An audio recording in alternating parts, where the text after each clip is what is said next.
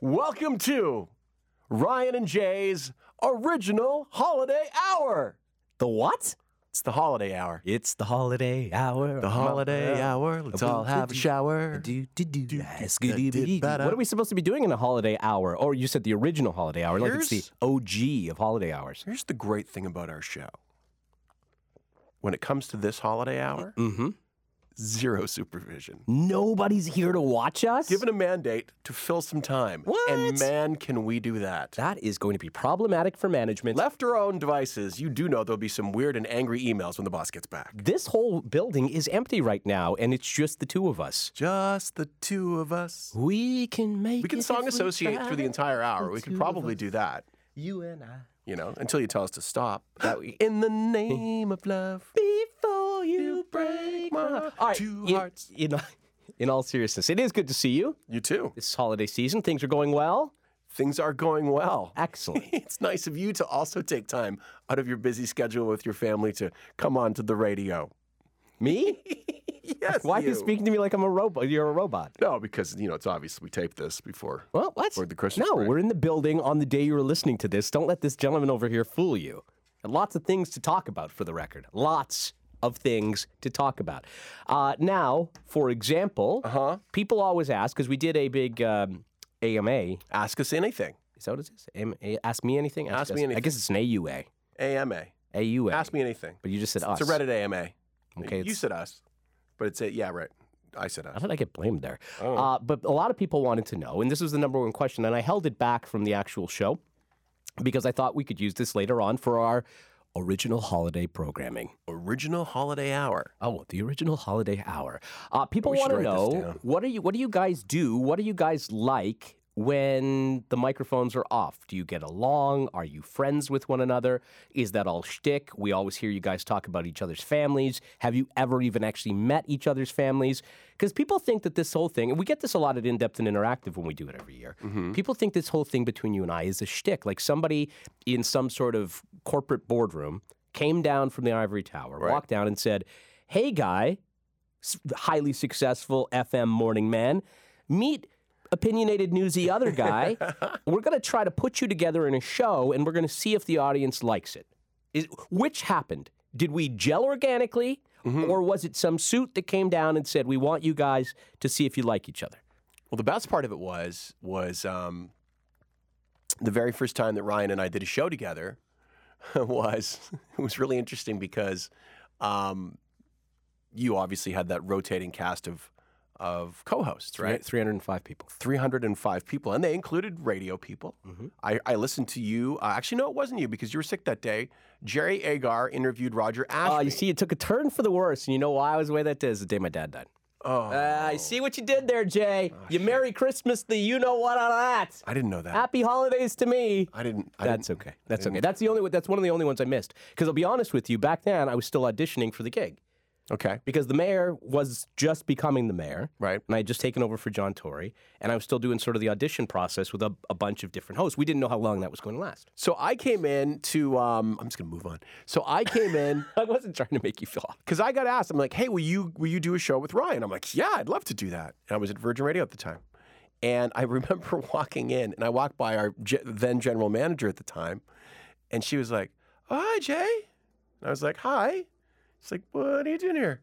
It's like, I'm co hosting with Ryan. She's like, oh, good, great, fun. And I was like, in retrospect, it makes sense because I got fired the next day.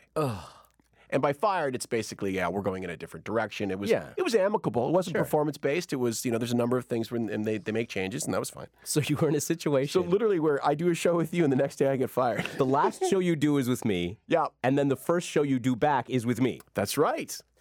Ha-ha! What are the chances? As if it was planned. But I do that remember might be one of the greatest radio stories ever, by the way. It's an interesting story, but I do remember that day going home and thinking to myself, well, that was fun. I had, I had, a, I had a good time with that guy. Because I've, I've been pretty blessed with the people that I've worked with. Because when I moved to Toronto, I worked with Darren Jones. And him and I were just dropped into a room together and we just clicked. Right? And I remember Darren Jones and I, uh, the first week we worked together, we, like the very first day we did a show together, right after that show, we had to voice promos to promote the show moving forward for the next couple of weeks. Right. And those promos got entered into the New York New York Radio Festival Yep, Awards or New York something, Festival, and they yep. won. They won for like for for best production. And you guys had just started. We had just started working together, and then after Darren burned himself in eight months trying to go to to Ryerson do a TV show and a radio show at the same time, and he left. I ended up working with Billie Holiday, and her and I got along really, really well. You guys had a pretty big hit show. I don't know if you were aware. Did okay, The rest of us could hear you. and then I worked with Maura Grierson, and that worked out well. And th- and then I worked with you, and um, you know, I, I will s- I will say it, and I'm not trying to tug at anybody's heartstrings, but uh, despite having some great relationships, this is the single best radio relationship I've ever had. Come on. No, just as, man. Mm. just as far as just as far as the this, the zing, the zang, the zip, the pop. Like seriously, y- you and I can do it in our sleep. And that's such an incredible luxury because I like to talk about when I talk to radio students because that's often. Often we get called up to the colleges to talk on campus about our time in radio. I often talked about a thing called um, uh, planned spontaneity. Yeah. Which is when when you have all the parts in place, like when you have a great guy like Drew that's running the board and taking care of sound, you have nothing to worry about from that aspect because dude's got your back. If you have a great producer like George, who recently left us, who just got us, and we didn't have to worry about anything, Mm-hmm. you and I were completely free to go on cruise control because we didn't have to sweat anything else.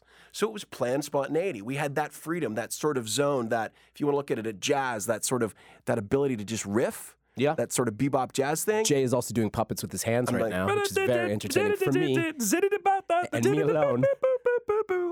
And that's a real luxury in this industry. Like you don't normally have that. Because I've been in rooms before and I've worked with people like just on like fill-in basis and stuff like that, where you're like, yeah, I don't really feel it.